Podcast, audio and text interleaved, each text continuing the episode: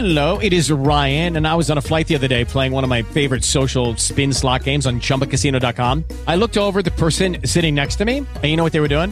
They were also playing Chumba Casino. Coincidence? I think not. Everybody's loving having fun with it. Chumba Casino is home to hundreds of casino style games that you can play for free anytime, anywhere, even at 30,000 feet. So sign up now at chumbacasino.com to claim your free welcome bonus. That's chumbacasino.com and live the Chumba life. No purchase necessary. Group. Void prohibited by law. See terms and conditions. 18 plus.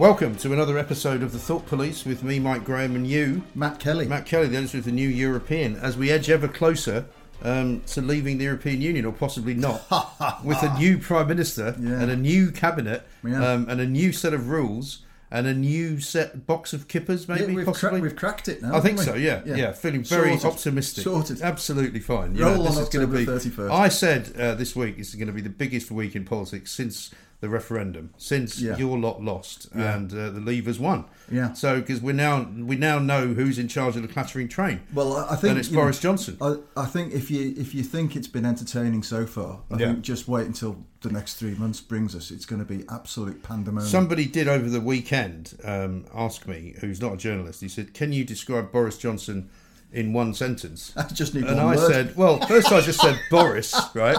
Which was not the word you were thinking of. Um, and the other sentence I came up with was, it'll be great fun. yeah. Which, of course, it will for well, people like you and I. for you and I, but it won't be great fun for the.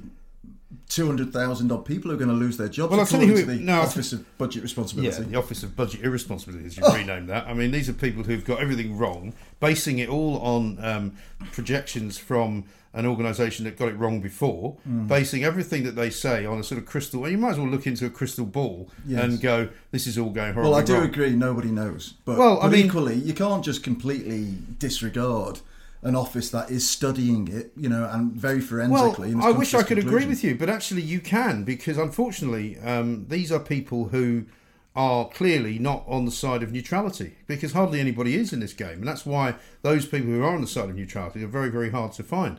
I mean, I was watching an edition of The Pledge, an old edition of The Pledge from earlier in the week, where poor old Michelle Dewberry's getting taken to task by Rachel Johnson, and another horrible woman, saying that, you know, the reason they can't find any decent pundits to talk about Brexit, basically, is because there is nothing to explain because it's, because you're all, one, so stupid, and two, the plan is idiotic. And Michelle Who's, who's stupid? But the Brexiteers. yeah, This is what Rachel Johnson This is. Rachel Johnson's view, which is pretty good coming from her, to be honest. You know, I've worked with Rachel Johnson. Me and I too. mean, you she know, she's got a very again, short yeah. attention Yeah, she- span, is what I can tell you about her. Right. Um, but anyway, I quite like Rachel Johnson, but you know, she was very dismissive and very typical, I think, of a lot of the people on the Remain side of the argument Yeah. who try to make out that everyone who voted to leave is some kind of mad racist. So she's nothing like her brother then. Sort Nothing of at short all. attention span, dismissive, like No. grasp of well, she told me an amazing story, right, about when she and her, her brother were young. And this has been uh, catalogued in all sorts of now, you know, it is miniature psychological pieces about Boris Johnson and why he's the way he is and why he wants to be king of the world and all this. About how their philandering father went to live in Brussels, you know, much to the chagrin of his of his then wife. And both Rachel and Boris were sent to prep school in England. And she said they basically used to get dropped at the railway station in, in Belgium and come on the train to England on their own, come on the ferry on their own, get off at Victoria Station, right, where they had to get another train down to somewhere in Kent, which I think is where they went, right? And this is prep schools, they're not very old, right? yeah. And they used to go to some dodgy cinema in Victoria, she told me, to watch a movie. Which was no doubt, and you can imagine the old uh, Dirty Mac Yeah, Brigade and a oh sort of, God. you know, sort of weekday afternoon in Victoria Yeah. in those days Yeah.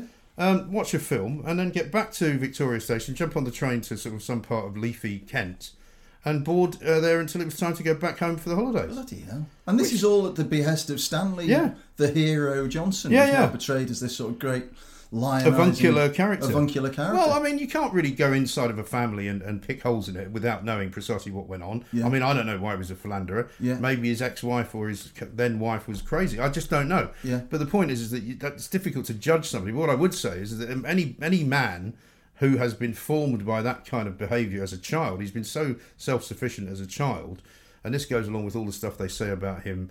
You know, being sort of bullied at school because he wasn't like the others, and his parents lived in Brussels and all of that. You know, yeah, it makes you into something, doesn't it? Yeah, it does, and there are there. It is a truth that I think you know. I'm quite in when stuff goes wrong in my life. Like, I worry about it. Yeah. and I can't do this. You thing. are a bit of a worrier. I am a bit of a worrier, aren't I? You know, Yeah. and I always, I've, I've always been like that. Yeah. And I can't compom- com- You can't do they say? change that. Compartmentalize it. That's Right. what they say. The Yeah. skill is, isn't it? Just put yeah. it in a Whereas box. I'm very good at that. You're great Yeah. at it. Uh, I know. Like Piers, for instance, is Yeah. great at it. He's And, good at it. You know, Piers has been through all these travails Yeah. through the course of his career and seems blithely unaffected Yeah. by it. I'm sure he's not. I'm sure he's not. So I once said, I hope this isn't going too intrusively, but I once Well, said to late now. Hmm. to the first Mrs. Piers um, during one of his troubles. I think it was over the City Slickers thing, Yeah, and. I, and I said to her rather blithely, "Well, Piers seems to be coping all right." Yeah. and she said. Yeah, but you know, you're not there in the middle of the night when he's tearing his hair out, you know, Right. and he's and he's panicking, Yeah. you know.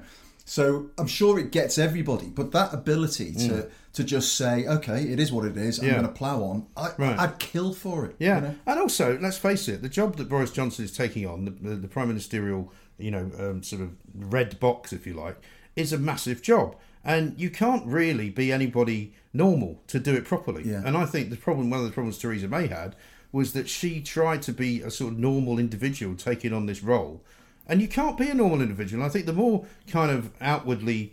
Um, not buffoonish exactly, but the more outwardly kind of uh, shell-like you are, Yeah. the more that you hide from people, the better a politician you can be. Yes. Because in the end, I mean, look at all these politicians that are resigning all around the place, right? Talk, talking about matters of principle. But then you read the letter, and it's nothing to do with principle. It's all about them. Totally. You know, they are total and utter agree with that. narcissists, all of them, right? And the reason they're in the business is because they're narcissists. Yes, some of them may have started out wanting to do good, and some politicians do do good. You know, and I'm not one of those that blankets them all with with you know manure and says no, they're all ghastly.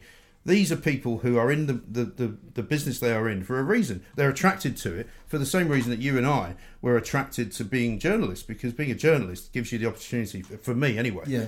To absolutely poke holes in all members of, of the, the ruling class and all parts of authority, people who need to be held to account. I mean, that was what attracted me to it. Well, and I happen to have that kind of personality Yeah. that I like to stick two fingers up to Well, people. so, I- and journalism makes me, enables me to do to that. do that, which is very gratifying. Yeah. And I think you, there is this conundrum about politicians, which is, as you say, by definition, they, they come with an ego. Yeah. And it's very hard, especially when they get into the limelight a little bit. You see them becoming a different animal. Sure. And the minute ambition really enters its gate, it, it, the fray, and you can see them smelling the big the big game. Mm. and I'm sure know. it's very seductive for them because well, that's what they want. What Jeremy Hunt's done, Yeah. really, I think you know. People say you know he he, he performed very well in the hustings and all of this business, and he did. But to me, he he moved the most, Yeah. you know, during that process, Yeah. which is why I think Boris, you know, prevails. What you mean? He moved He in a bad way? Yeah, yeah, he moved towards Boris because it was like this contest of being who could be tough enough Yeah. about on on Brexit. And Boris was, cl- you know, you couldn't be more macho No. about Brexit than Boris. No. So Jeremy Hunt upped his macho Yeah. and that's what terrifies me in politics is when you get this kind of macho competitiveness Right. about who can be the most sort of send the clearest, most extreme message Yeah. to the to the uh, voters. And I think after a while they forget who it is that they're sending the message to. Yeah. I mean, a lot's been made of the whole Kipper thing, right? Yeah. And I was listening to a debate about it over the weekend, and there were those on the left who were absolutely appalled by the fact that Boris Johnson would tell lies. You know, there were those who were kind of in the middle, going, "Well, is it really a lie? Is it not just a politician kind of using uh, hyperbole?" he didn't you know. know though, did he? Well, he just yeah, that, that's what well, worries me. Well, let's ask that question Yeah. because did he know or did he not know? Are you seriously telling me yeah. that Boris Johnson did not know what the actual policy was vis-a-vis Yeah. the Isle of Man, Absolutely, vis-a-vis yeah. uh, frozen fish? I can understand him not knowing that bit. Yeah. But I mean, he must have known that the Isle of Man is not, in fact, in the European Union. Because why would he do it?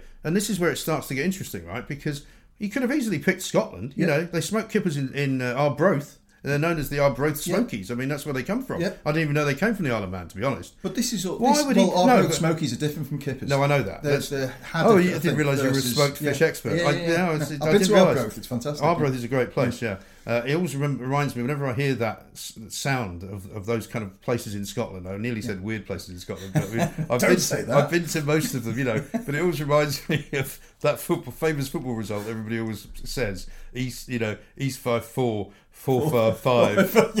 You can't beat it. And in fact, I think last season there was, I think they played each other. And it was a very similar type it? score. People were going, "It's fantastic!" You know, East Fife, four, headline. four, far, Heaven. far- yeah, it was brilliant. Anyway, no, but I mean, you're not going to seriously tell me that I Boris am. Johnson, with all of the people around him who are supposed to be advising him, Yeah. Did not say to him, "By the way, you do realise that the Isle of Man's not in the EU." Right, so here, so here's my take on it. I absolutely think he, he didn't realise that. Really? Well- And all of the people around him didn't. I mean, well, I don't think he listens to the people around him. I think he has his, you know, there was that great Jeremy Vine column where you, he he walks into a presentation and goes through this charade. well, the random uh, dinner of, speech. of pretending Yeah, yeah. to make up Yeah, this random okay. shark story, right? So I think he has got a fixed mindset about what he's going to come on and say. Hmm. The national, do we know which editor it was, by the way?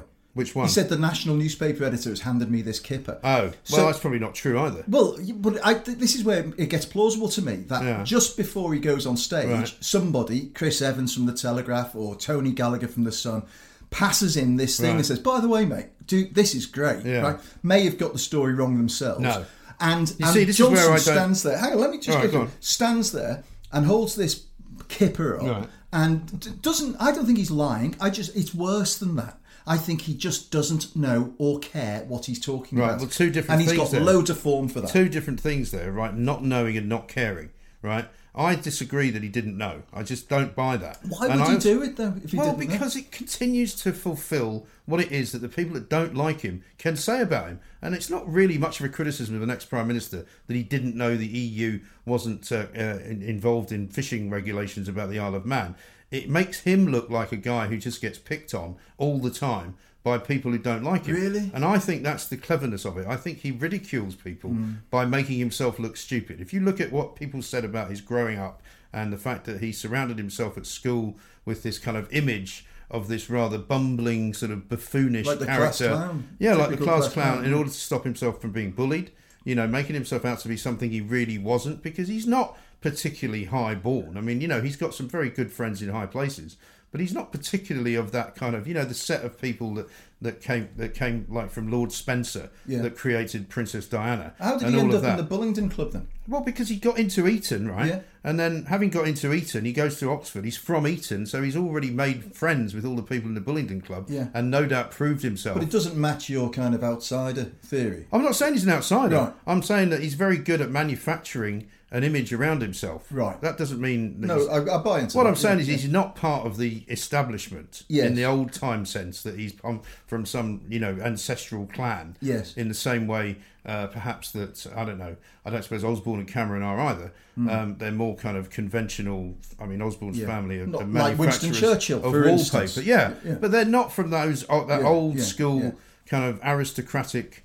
The sort of people you used to read about the Daily Telegraph that you had no idea who any of them fucking were. Yeah. But they all lo- owned the whole country. He's not one of them. You know, his dad was a sort of run of the mill politician at Yeah. one point or other, wasn't he? Right, I don't know to be honest. I mean, his dad went to Brussels because he was working in the Europe inside the European Union. I mean, Yeah. he was not somebody that owned a big fuck off castle somewhere in, in you know Hartsmere or somewhere. You know what I mean? Yeah. So I just I just think in the same way that um, uh, you know he's learned how to deflect criticism by saying things like I mean I like the fact that people say it's all very well in journalism to be to light on detail because we are because our expertise in journalism is not to know every single fact but to know someone who does Mm. Yes. and to be able to pick apart an argument if it's not very good to be an instant expert. yeah. and then well, I'm you an expert on experts, is what I say Yeah, to people. yeah. You know, I can basically tell whether you're a bullshitter or you actually know what you're talking And, about, and, and that's put- my job. Where would you put me in that? I'd put you in the same category as me. bullshitters. Bullshitters. Right. No, I'm not, and I didn't say that.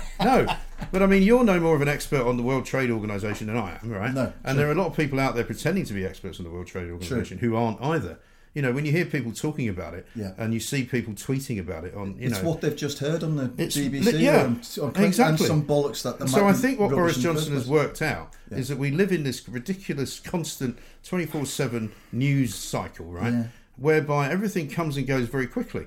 And he was also kind of preaching to the converted. He was basically speaking to another hustings, even though it was on TV.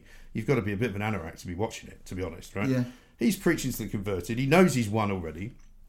I think he was just having a laugh. This reminds me very much, and we'll lose like at least nine tenths of the audience now. But this reminds me very much of the French modernist philosopher Jean Baudrillard's theory. Oh, really? About I'm not familiar with that. about simulacra. But I know someone who is. simulacrum. Well, he he. So his theory, and honest to God, I mean, it sounds bizarre, but it feels like it's coming truer and truer by the day. Right. Is that nothing is really real anymore? Right. You know, everything Yeah. is a simulation of, Yeah. Mm-hmm. of something that once was authentic. So you don't have real politicians now. You've got No. politicians pretending to be politicians Yeah. and saying what the voters, who really aren't uh, voters anymore. Well, Donald Trump's the president of the United States of America. He's not a politician. Yeah. He never has been. Yeah. You know, he's a bullshitter. Yeah. And he has learned, and maybe it's the likes of people like Steve Bannon who have created this kind of um, virtual reality politician where you basically say things. I mean, Donald Trump is able to go um, on national television and say, uh, you know, that that was disgraceful what happened at that rally where people were saying, send her back. You know, that wasn't right. Appalling, yeah. And when it was happening, he was just standing there kind of looking at it. Yeah. He didn't say stop. Well, he, in fact, it was. I thought it was worse than that. I thought he sort of did that kind of eyebrow thing. Well, that's what he does. Like yeah. more, please. Yeah. I was nothing. Well, of course, Yeah. and that's precisely what he does. Yeah. And then later he denies it. You know, in the same way that uh, old Darroch, you know, is a stupid man. Nobody likes that guy. You know, he's an asshole. And then, you know, when he resigns, I wish him well. Yes. You know, it is. It's like a fucking parallel universe that we're So living same, in. He did the same with Theresa May. Yeah. Like on the Wednesday, she was a magnificent Yeah. prime minister Right. negotiator. On the on the Friday, she was a complete Right. fuckwit who'd Yeah. screwed up Brexit. And the thing that's what he said. changed as well for me here is that we, as a population, have suddenly started taking these bozos seriously. You know, I mean, when I was growing up, we had people like Harold Wilson, we had Edward Heath, we had Jim Callaghan, you know, who was famously quoted in the Mirror saying, "Crisis, what crisis?" Although he never said it, did Although he never actually said Yeah. that. No, um, in the same way that um, you know, "Play it again, Sam" was never actually said in Casablanca. I can give you the proper quote. You played it for her, you can play it for me. Now play it, Sam. Yeah, I could I could have done that as well. I might ask you some more Casablanca quotes later on, but uh, I, you despise me, Rick. I would if I gave you any thought. Lucky Land Casino asking people what's the weirdest place you've gotten lucky? Lucky? In line at the deli, I guess? Aha, in my dentist's office. More than once, actually. Do I have to say? Yes, you do. In the car before my kids' PTA meeting. Really? Yes. Excuse me, what's the weirdest place you've gotten lucky? I never win and tell. Well, there you have it. You can get lucky anywhere playing at LuckyLandSlots.com. Play for free right now. Are you feeling lucky? No purchase necessary. Void where prohibited by law. 18 plus. Terms and conditions apply. See website for details. Anyway, uh, we're not going to rehearse the whole of Casablanca, but but here's the thing: you know, we have suddenly developed into this bizarre country. I mean, I can't believe when you see the likes of Jolyon, what's his face, you know, that QC, Moore, who yeah. probably also writes for you. Very upstanding member of society. But I mean, the bloke is a complete plank. I mean, all he He's does. not, he's just well, he is. No, he's, about you know, his- he's got a one-track mind, right? Yeah. Spends- I mean, if I was married to that guy, I'd say get off Twitter right now, mate, because Yeah. you're spending your life there, and you're going to lose your marriage, and you lose your kids, and you lose everything else, unless you stop being an obsessive. I do agree. That, He's obsessed, right? Yeah. Now, and he's not the only one. There's loads of them. Yeah. And all they do is do these threads, right? Screeds, thousands of words. Yeah. And it's like, for Christ's sake, mate. and they're all just being passed around by the same yeah, people. you know. yeah. Oh, isn't this great? We Excellent can stop Brexit this way. Blah blah blah. Oh my god! I mean, literally, you would drive yourself insane if you even read it. Honestly, I, well, I've told you. I mean, Twitter to me is now once once you come off it, as I dead to me. It is, it is dead to you, and it, Yeah. once you come off it, it doesn't exist. You realise that? Yeah, It just that's does- interesting. It's, it's a wholly mm. parallel universe Yeah. that is populated by people who aren't quite themselves. yeah. you know. No, they're really not, and it's also the place where people who are obsessives can go and get sort of com- comfort and succor, and that's why it's dangerous. But when did we become? I mean, we grew. I grew up with with some very healthy kind of you know Saturday night comedians taking the piss out of politicians. Right now, what we have is if you take the piss out of a politician that one side likes, then you're a creep and you're a ghastly individual, Yeah. and and the same goes for the other side. You know, when did we stop becoming cynical, and when did we suddenly become partisan? Mm. And I, this is one of my continuing refrains as to why we need politicians to make our lives any better, Mm. because they're not they're not doing it really, are they? They're not. Um, I saw a great quote the other day, and it said, cats are happier than humans because they don't read newspapers. Right. And I think there's a lot of truth in that. You know, the whole media, the whole fact, of Westminster. that. Crap all over them, don't they, most of the time? shit on newspapers. Absolutely appropriate response, apart from the New European, obviously. Of course. But um, I, I do think that it, it has become incredibly corrosive, Hmm. except to say there is probably, and I, was, I did this thing with Rod Liddle. You had him on the show. I did. It was- it was very good, Now, actually. yeah, so Rod Liddle uh, has completely different views to me on Yeah. a lot of things and is despised by a lot of people and- Right. and, told me, you know, just as you walk down the street and people say, Are you Mike Graham? Yeah. And generally say, Great show. Yeah. He'll, he'll get 50 50. He'll Right. get love get what you're abuse, saying, yeah. or he'll get see you next Tuesday Right. right? And he, he, so he's very divisive. Hmm. Uh, but I was able to sit across the table from him as I'm sitting across the table from Yeah, but you you're now. an unusual beast in this uh, particular so? fight, though. Yes, you are, because you don't lose the plot. You don't think I'm an idiot because I'm quite happy to leave the European Union. Whereas many people that you employ or that you have writing for your newspaper would say that. Well, I don't know if that's true, to be honest. I think people feel the need to express themselves strongly just to get noticed, and this is my point: is Hmm. That to You to- think that's what it is? I think it's, and I think it starts at Twitter. This is where what I said to Rod was, what really terrifies me about social media is that because because it's such an instant format, and because it feels like it's not kind of you know set in stone or anything, it's quite transient. Yeah, yeah. You get people uh, tweeting things that they then have to stand behind, Yeah. and you see Home Secretaries, for instance, tweeting things. That six months later become white papers Yeah. and are, are in danger of becoming law. So Yeah. that's where policy is now starting in these instant short reactions. Yeah. And I just don't think, you know, if you look at the complexity of what we're dealing with, part of the problem to me is is this need to reduce everything to a soundbite or a tweet Mm. Right. or something you can stick on the side of a bus. Yeah. You know, it's like the But that's the nature of things, and it's always been the nature of journalism for me to Mm. Well, to simplify, to, simplify, um, and that's why I've always preferred, in a way, to work for tabloid newspapers than I have for broadsheets. Because broadsheets, while some of them are very good at what they do, they can sometimes get a little bit caught up in the whole vortex Yeah. of you know trying to be cleverer than everybody else. Whereas with tabloids, we're trying to make it simpler for people, trying to get people to be able to understand basically what is being said and what is going on. That's very true. And I think that's a very special skill that very few journalists have actually got. Yeah. And I think you and I have had to have it. So I'm not, you know, patting us on the back for, for anything. But I mean, the reason that we worked where we worked was because that was what we wanted to do. That's right. And I think the problem now is that everybody wants to be an expert. And you can't be an expert on everything. You can't suddenly know everything. You can't. I mean, I'm having rows with people all the time on Twitter, as you know. The latest lot was after the Extinction Rebellion business at the weekend because a very eagle-eyed um, Twitter follower of mine spotted the um, the boat that had been in Bristol uh, tagged onto the back of a trailer, Oh, being really? being dragged into a petrol station by a very old Land Rover Freela- Freelander. Right, which they checked the, the registration of, and it turned out it's done 179,000 miles bellowing diesel. bellowing out. It was a petrol one, even Oh, worse, petrol, right? right, So it was bellowing out all these Yeah, fumes, yeah. right? Pulling an illegal load, it would appear, right?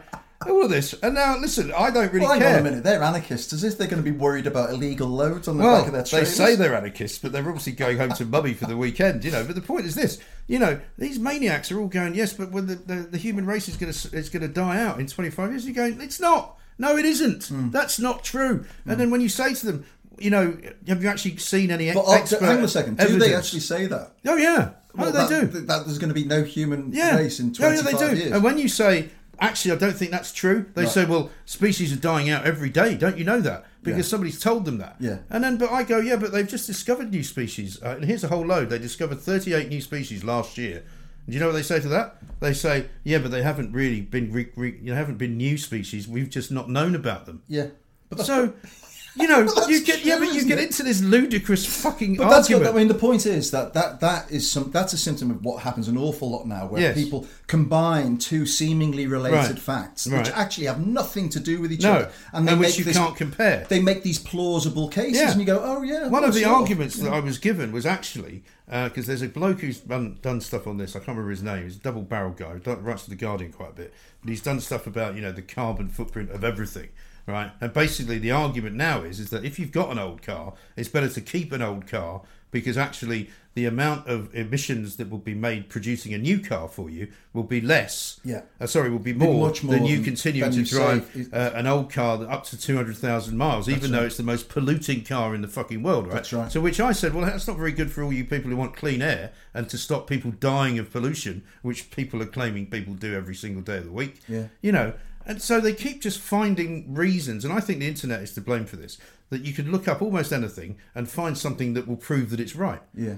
And particularly if you're not a very scientific individual. Yeah. Right? No, I think, I'm sure that's true. And you know the plastic bag thing. There's a guy called James Ball who does a lot of work, Yes. investigations for us, Yeah. on, on various issues, and he, you know, he, I think he found something like you'd have to use one of these bags for life 200 times. Yeah.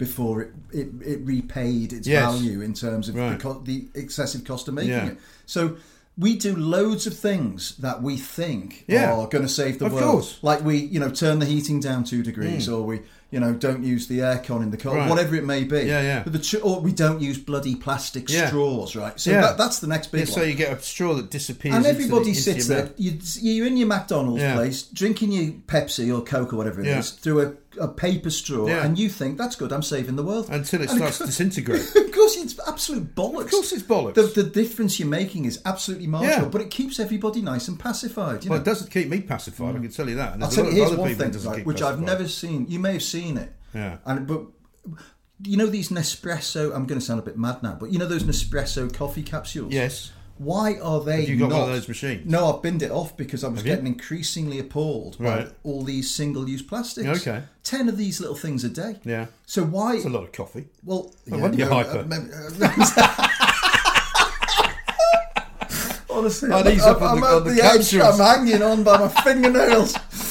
But you know, all this single-use plastic Yeah. from these things. Why is no one banging on about that? That's the next thing I Well, think. this is the thing. There are so many things that they could be banging on about. I Yeah. mean, I picked up a plastic bag out of my drawer because I tend to reuse plastic bags. You might be surprised to know. You know, if Yeah. I've got some fruit that I bring back from the supermarket or something, it's in- I don't always put it in a plastic bag. But I picked it up as I was about to use it to take something else in to work, and it's a compostable plastic bag. Yeah. and it says do not recycle because you actually can put it in the compost and it will disintegrate. Yeah. So why is it all plastic like that? Well, it can be now. It's just Yeah. that it's more expensive. Right. By I the mean- way, when you know, well, when I got was it a- at Waitrose, I don't when I was a why. kid, they used to call plastic bags Scouse briefcases.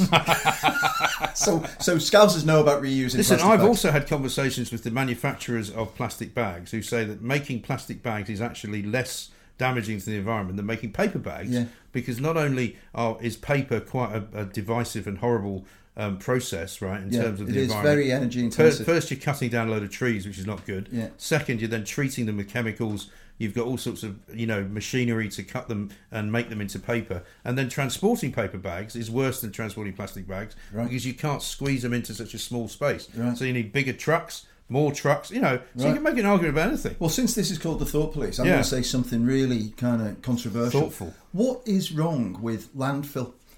Well, there's not enough of it. I think. Is What is wrong with And putting plastic toxic. bags? Of, is it? But why well, can't you have it- a plastic bag mountain? Have you ever been to Staten Island? That would be my question. Staten Island? I have been. Yeah. What in the states? Yeah, in the States, in New York. Yeah. Have you ever driven across Staten Island? No. One of the things I used to do regularly was because to avoid the craziness of getting out of Manhattan through the Lincoln Tunnel or the Holland Tunnel and going down the New uh, the New Jersey Turnpike, is you can cut through Staten Island, right? Go over the Verrazano Narrows Bridge, and you can land in New Jersey a lot further south. Yeah. So it used to be a trick that I used all the time if I was covering stuff down there. Yeah. Um, and there's a part of Staten Island which is simply landfill. Right. Right. And all you see are these huge, what we used to call bings. I don't know if that's a word you're familiar with. Beans. Bings, B I N G S. A. Bing used to be in this country um, one of the sort of the, the, the, the sort of the coal scrap mountains outside of coal Right, mines. They used right. to chuck all the stuff that they Right, couldn't use, yeah. and eventually Like a grass slag heap kind of like a slag heap. But eventually grass would grow on it. But Yeah. it was called a bing. I don't know if that's a Scottish word. Anyway, it was like that. Except these were mountains of land of, of just rubbish, garbage. Right? It had that horrible garbage, sweet rubbish smell that you smell out the back of a of, of, a, of a bin lorry. Right? Yeah.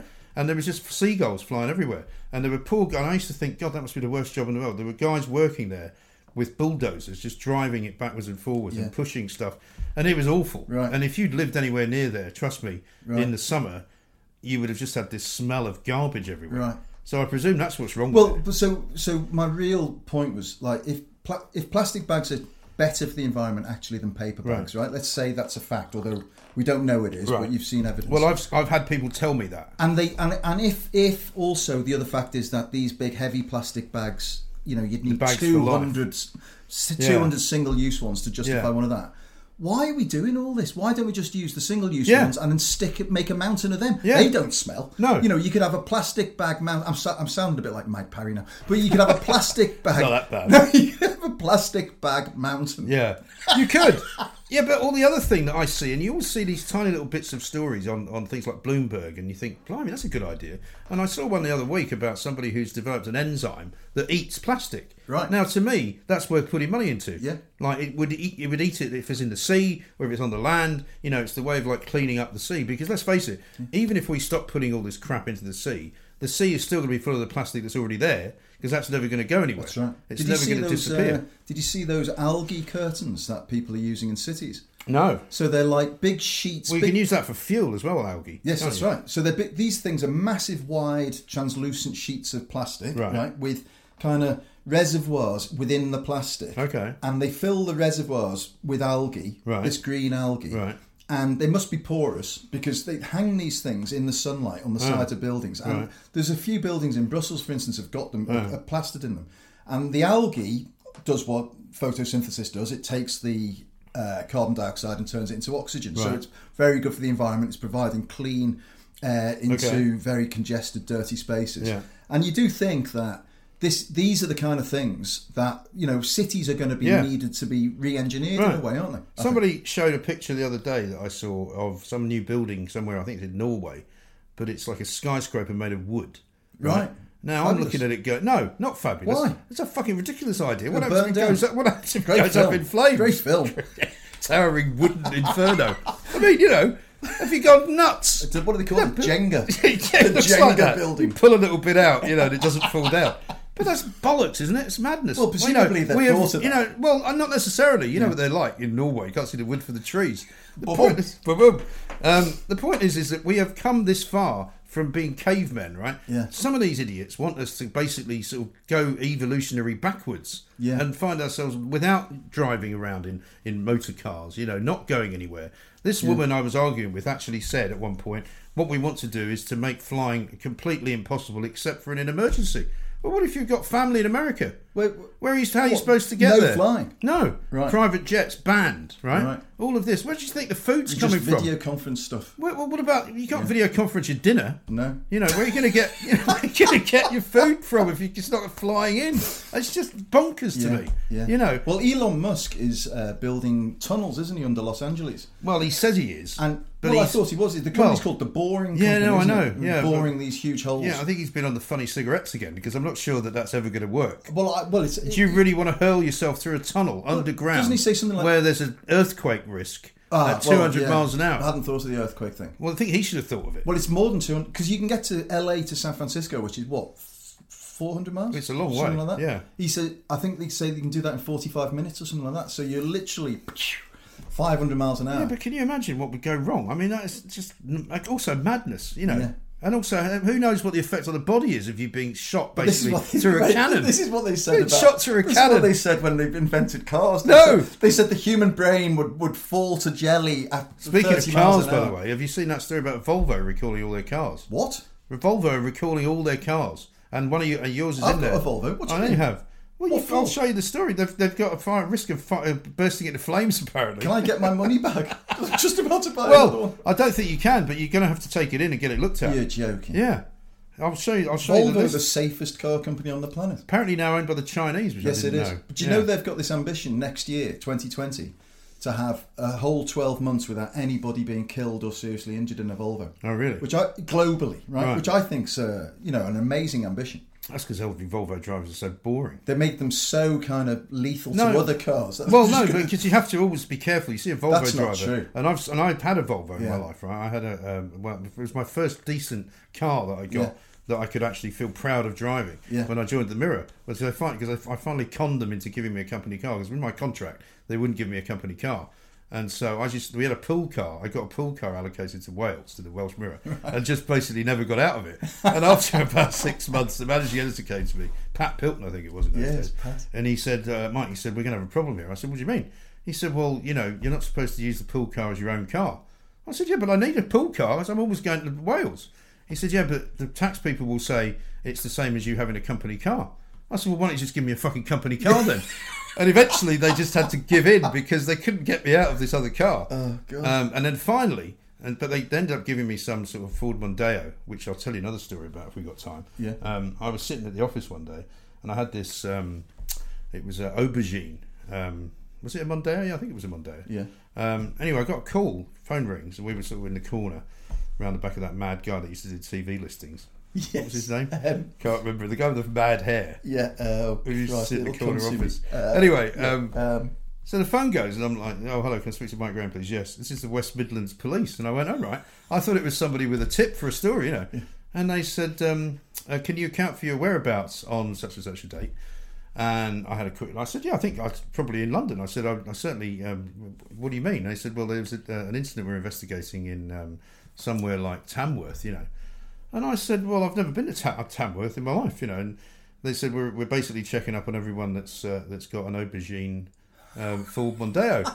and funnily enough, there's not that many of them. And I went, "Oh right, okay." I said, "Well, I've got one." They said, "Yeah, that's why we're ringing you." And I said, uh, "What's the incident?" They said, "It's a child abduction." oh my And I went, Jesus Christ. Because you know what the problem was? The only thing I had that proved where I was was a receipt, right? And it was a receipt from Davy's Wine Bar For sweets. in Canary Wharf, not for sweets. but it was handwritten, right? Because in those days, yes. it has to be said, sometimes you didn't always get a computerized receipt. No, quite. And sometimes the receipt didn't always match up the amount of money perhaps that had been spent. Exactly You know where I'm going Yeah, with this? I do. So basically, I had a fake receipt proving where I was. And I thought, this could all go horribly wrong. It could be like the beginning of a, of a sort of, you know, Kafkaesque nightmare. Oh, my and I get dragged in for some child abduction that I never did. Oh my god. There used to be a, you know, on, on the subject of dodgy receipts, Hmm. the, the best place in London for that was Joe Allen's. Yeah. Was a- which was a sort of Well, jazz. Davy's was pretty good too. Uh, well, Joe Allen's was the, a restaurant in the middle of London near Covent Garden, and. It's still there, but they've it's moved still there. the They've corner. moved, Yeah. but they used to have these receipts that you would. Uh, they were always wrote them in pencil. Yeah. And al- always in hand, so Yeah. you could rub them out, you know, and, and put in your own figure for your exes. And I remember once getting, um, I hope she doesn't mind me saying this, but Nina Myskow pu- putting in her expenses. Right. And and Joe Allen's receipts, everybody knew them, and everybody had two or three of them tucked in their Right. desk, you know, for, Two or three hundred. yeah, yeah. But Nina Myskow sent in this uh, this Joe Allen's receipt. Right. Right. You know, dinner with somebody, somebody, 120 quid. Right. And it had like green, green printed hatching across the top. Right. I'd never seen one like this. And I went, oh my God, Joe Allen's have changed the design of their receipts. That's not good. Everybody's receipts that they've got stashed are now redundant. So I went up to Richard Wallace, who I think was heading news at the time, later became editor, and showed this thing and said, Richard, we're all in trouble. Joe Allen's has changed the receipts. And he started laughing. He said, they're the ones they last started using six years ago. So Nina Myskow was still working She was still working through those. Oh my god, Yeah, that's so- not good. It's a good time to end though, because otherwise we won't get ourselves into more trouble. I think this is the start of a beautiful friendship. I think it is. This is the Thought Police. We'll see you later.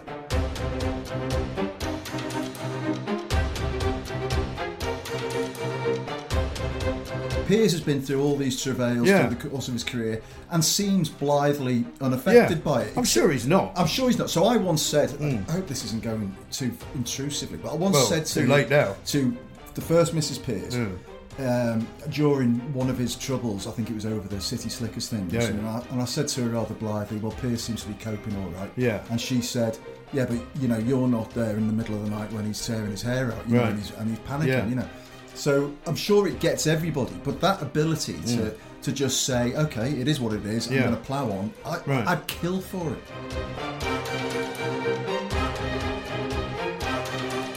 You could have easily picked Scotland. You Yeah. know, they smoke kippers in, in uh, Arbroath. They're known as the Arbroath Smokies. I mean, that's where they come from. Yeah. I didn't even know they came from the Isle of Man, to be honest. But this is all. Why this, would he- well, no, Arbroath but- Smokies are different from kippers. No, I know that. They're, That's- they're Oh, haddock, you I didn't realise you were a smoked fish expert. Yeah, I, yeah, yeah. I, was- I've I been didn't to realise. Arbroath. It's fantastic. Arbroath is a great place. Yeah, uh, it always reminds me whenever I hear that s- sound of, of those kind of places in Scotland. I nearly said weird places in Scotland. But I mean, I've Don't been, say that. I've been to most of them, you know. But it always reminds me of that football, famous football result. Everybody always says East, you know, East Fife four, four five five. You can't beat it.